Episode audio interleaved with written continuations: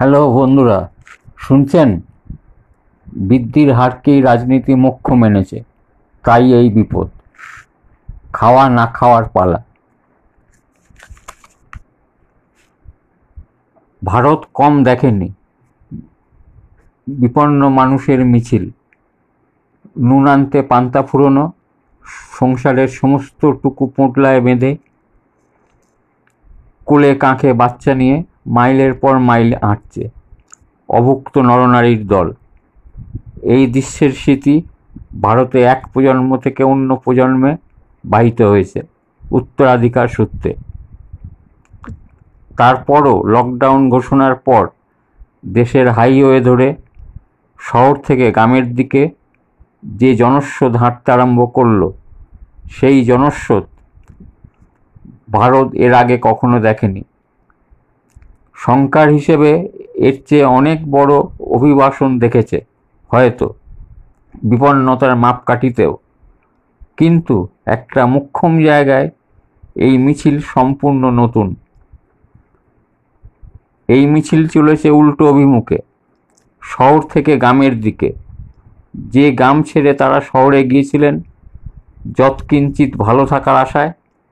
এর আগে যত যুথবদ্ধ অভিবাসন দেখেছে ভারত সেগুলো গ্রাম ছেড়ে এসেছিল শহরের আশ্রয়। পাক ধনতান্ত্রিক উৎপাদন ব্যবস্থা থেকে ধনতান্ত্রিক উৎপাদন ব্যবস্থায় ভিত্তি থেকে ভবিষ্যতের দিকে। গোটা দুনিয়া জুড়েই তাই হয়েছে, চিরকাল। তেমনটাই দস্তুর গণতন্ত্রের দস্তুর। লকডাউনের ভারতে অভিবাসী শ্রমিকরা এই আবহমান স্রোতের বিপরীতে হাঁটলেন। পরশুর পরের দিন কোভিড নাইন্টিনের ভয়ে ফুরলে তাদের অনেকেই ফিরে আসবেন শহরে। ফিরে যাবেন ছেড়ে যাওয়া কাজে। কিন্তু তাতে এই কথাটা হারিয়ে যাবে না যে এই প্রথম সংকটের মুহূর্তে আশ্রয়স্থল হলো ছেড়ে আসা গ্রাম। সেই গ্রাম মানুষ যাকে ছাড়তে বাধ্য হয়েছিল, সেখানে সামান্য উন্নয়নের সুযোগটুকুও নেই বলে লেলিন লিখেছিলেন, ধনতন্ত্র হল অন্তহীন ভয়াবহতা হরর উইদাউট এন্ড গত দু তিন সপ্তাহের ঘটনাক্রম দেখার পরে কথাটার সঙ্গে অনেকেই হয়তো একমত হবেন। প্রশ্ন হলো সেই ভয়াবহতা টের পাওয়ার জন্যে কোভিড নাইন্টিনের অপেক্ষায় থাকতে হলো কেন? মাস তিনেক আগে জানুয়ারিতে অক্সফ্যামের একটা গবেষণার ফলাফলে দেখা গিয়েছিল, ভারতের মোট সম্পদের তিয়াত্তর শতাংশ রয়েছে মাত্র এক শতাংশ মানুষের হাতে। আজ ক্ষুধার্ত মুখের মিছিল দেখে যেভাবে টের পাচ্ছি গণতন্ত্রের অন্তহীন ভয়াবহতা। সম্পদ বন্টনের এই অবিশ্বাস্য, অসাম্যের ছবি দেখে ঠিক সেইভাবেই কথাটা বুকে ধাক্কা দিয়েছিল। বললে মিথ্যে কথা বলা হবে। অথচ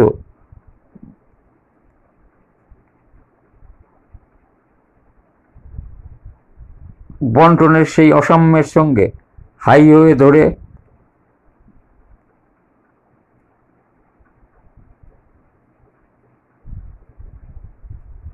হেঁটে বাড়ি ফেরার মরিয়া বাঁচার প্রত্যক্ষ যোগ। এতখানি অসাম্য যদি না থাকত, আর্থিক বৃদ্ধির একটু বেশি ভাগ যদি এই মানুষগুলো পেতেন, অতিমারি শুরু হওয়ার সঙ্গে সঙ্গে তাদের বেঁচে থাকা এতখানি অনিশ্চিত হয়ে পড়তো না। কয়েকটা দিন সামাল দেওয়ার টাকা টুকু অন্তত তাদের হাতে থাকত। সেই আশালীন সেই অশালীন অসাম্যে আমরা পুঁজিবাদের অন্তহীন ভয়াবহতা দেখতে পাইনি। কেন? এই প্রশ্নের উত্তর আদ্যন্ত রাজনৈতিক। অর্থনৈতিক কোন মাপকাঠিতে মাপা হবে তা স্থির করার রাজনীতি। খেয়াল করে দেখুন, গত দশ পনেরো বছরে যখন ভারতে আর্থিক অসাম্য বেড়েই চলেছে, তখন অর্থনীতি নিয়ে যাবতীয় তরজার মূলে ছিল জিডিপির বৃদ্ধির হার। অর্থাৎ দেশের মোট সম্পদ কতখানি বাড়ল? অর্থনীতির ভালো খারাপ মাপার একমাত্র মাপকাঠি সেটাই।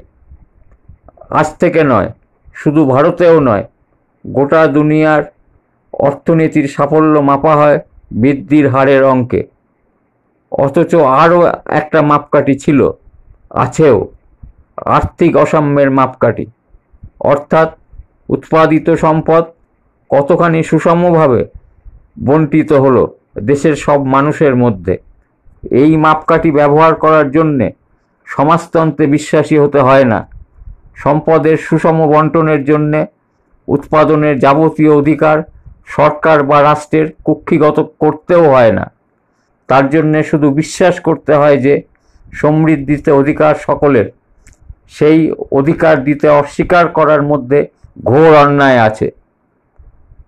অর্থনীতির স্বাস্থ্য মাপার জন্য কোন মাপকাঠিটা ব্যবহার করবে কোনো রাষ্ট্র, সেটা স্থির করে দেয় রাজনীতি। সেই রাজনীতির ভাষ্যই স্থির করে দেয় কোনটা বৈধ আর কোনটা নয়। মাত্র এক শতাংশ মানুষের হাতে দেশের তিয়াত্তর শতাংশ সম্পদ জমা হলেও যে আমরা তার মধ্যে অন্তহীন ভয়াবহতা দেখতে পাই না, সেটা অকারণ নয়। সম্পদের এই পুঞ্জি ভবনের মধ্যে যে একটা চূড়ান্ত অন্যায় আছে, বৃদ্ধির হার কেন্দ্রিক রাজনৈতিক ভাষ্য সেই কথাটাই ভুলিয়ে দেয়। কারণ বৃদ্ধির হার সর্বস্বতাকে যদি একবার বৈধ বলে ধরে নেওয়া যায়, তবে তার পরিণতিগুলোকে প্রশ্ন করার অবকাশ আর থাকেই না। বৃদ্ধির হারের দৌড়ে কিছু লোক যেতে আর অনেকে হারে। যারা যেতে নিজেদের জয়কে প্রশ্ন করার কথা তাদের মনে পড়ে না। স্বাভাবিকভাবেই মনে পড়ে না সেই জয়ের পেছনে কত কিছু আছে। ঠিক পরিবারের, ঠিক বর্ণ, ধর্ম, শ্রেণি, লিঙ্গ অনুযায়ী জন্ম আছে, পূর্বপুরুষের আর্থিক সম্পদ আছে এবং সেই অর্জনের পিছনে বহু অনার্জিত সুবিধা, শারীরিক সক্ষমতা আছে সব কিছু ঠিকঠাক চলার মতো এর এই অনার্জিত সৌভাগ্যের ন্যায্য পাওনা বলে ধরে নেওয়া হয় এবং তার কোনো কারণও নেই। ভাগ্যের অঙ্গুলি হেলনে গল্পটা অন্য রকম হতেই পারত। শহরের উচ্চবর্ণের পরিবারের বদলে জন্ম হতে পারত কোনো অত্যন্ত দলিত পরিবারে। অর্থাৎ হঠাৎ দুর্ঘটনায় খোয়া যেতে পারত দৃষ্টিশক্তি বা নদীর ভাঙনে তলিয়ে যেতে পারত যাবতীয় পার্থিব সম্পদ। অনার্জিত সৌভাগ্যের ওপর যেমন আমাদের কোনো হাত নেই, তেমনি এই দুর্ভাগ্যও আমাদের নিয়ন্ত্রণাতীত হতো। এবং এই দুর্ভাগ্যের শিকার হলে ধনতান্ত্রিক দৌড়ে জেতা কার্যত অসম্ভব হতো। যেমন অসম্ভব হয়েছে সেই লোকগুলোর জন্য যারা আজ মরিয়া হয়ে গ্রামে ফিরতে চাইছেন শুধু বেঁচে থাকারই জন্যে। রাজনীতি যদি বৃদ্ধির হারের বদলে অসাম্য মোচনের কথা বলতো, তাহলে এই কথাগুলো এমন অলিক শোনাতো না। তাহলে জন রলস নামক মার্কিন দার্শনিকের কথাও হয়তো আরও অনেকে জানতেন। রলসের মূল কথাই ছিল যে সমাজে কেউ জানে না যে তার ভাগ্যে কি অপেক্ষা করে আছে, সেই সমাজ যে ভঙ্গিতে আর্থিক সম্পদ ভাগ করবে সেটাই ন্যায্য। যদি সত্যিই না জানি যে আমার সন্তানকে ওই বন্ধ কারখানার শ্রমিকদের মতো অসহায় অবস্থায় পড়তে হবে কি না যদি তার সেই অবস্থায় পড়ার সম্ভাবনা সত্যিই থেকে থাকে, তাহলে কি বলব? কেউ জিতবে আর অনেকে হারবে, এই ব্যবস্থাটাই ভালো। আমরা এই প্রশ্নটার মুখোমুখি দাঁড়াই না, কারণ রাজনীতি আমাদের এই জয়কে প্রশ্ন করতে শেখায়নি, বরং শিখিয়েছে। কীভাবে নিজের জেতা আর অন্যদের হেরে যাওয়াকে বৈধ বলে দেখতে হয়। আমরা শিখে নিয়েছি, সাফল্য কারও একচেটিয়া নয়। যথেষ্ট পরিশ্রম করলে, লেগে থাকলে বাজার ব্যবস্থায় যে কেউ সফল হতে পারে। আমেরিকান ড্রিম বস্তুটার মোক্ষম বিশ্বায়ন হয়েছে আমাদের বিশ্বাসে। আমরা কুজনেটস কার্ভে বিশ্বাস করে বলেছি, ধনতন্ত্র প্রতিষ্ঠিত হলে শেষ অবধি অসাম্য কমবেই কথাটা ডাহা মিথ্যে। ফরাসি অর্থনীতিবিদ টমাস পিকেটি তার capital in the twenty first century নামক মহাগ্রন্থে দেখিয়েছেন। দ্বিতীয় বিশ্বযুদ্ধ পরবর্তী কয়েকটা বছর বাদে বাদ দিলে দুনিয়াব্যাপী অসাম্য কমেই বেড়েছে এবং এখন তার চেহারা প্রায় শিল্প বিপ্লব উত্তর ইংল্যান্ডের মতো ভয়াবহ। সেই বাস্তব আমরা ধামাচাপা দিয়েছি। ছুটকো ছাটকা দু একটা অবিশ্বাস্য সাফল্যের গল্প বলে। বারে বারে রাজনীতির ঘাড়ে দোষ চাপাচ্ছি কেন? সেটাই এখন বলি। সমাজে সুবিধা যাদের থাকে, তারা সেই সুবিধা টিকিয়ে রাখার জন্যে লড়ে যাবে। সেটাই স্বাভাবিক। সেই ক্ষমতাবানদের বিরুদ্ধে, সেই সুবিধাবাদের বিরুদ্ধে জনমত গঠনের কাজটা একান্তই রাজনীতির। দুনিয়াব্যাপী রাজনীতিবিদ্যে বৃদ্ধির হার কেন্দ্রিকতার বিরুদ্ধে অবস্থান তৈরির কাজে ব্যর্থ হয়েছে।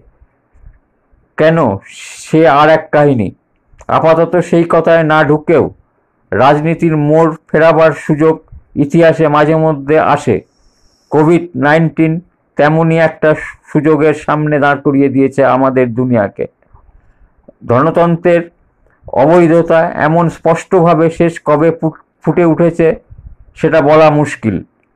প্রশ্ন হলো, এই সুযোগটাকে কি আমরা ব্যবহার করব?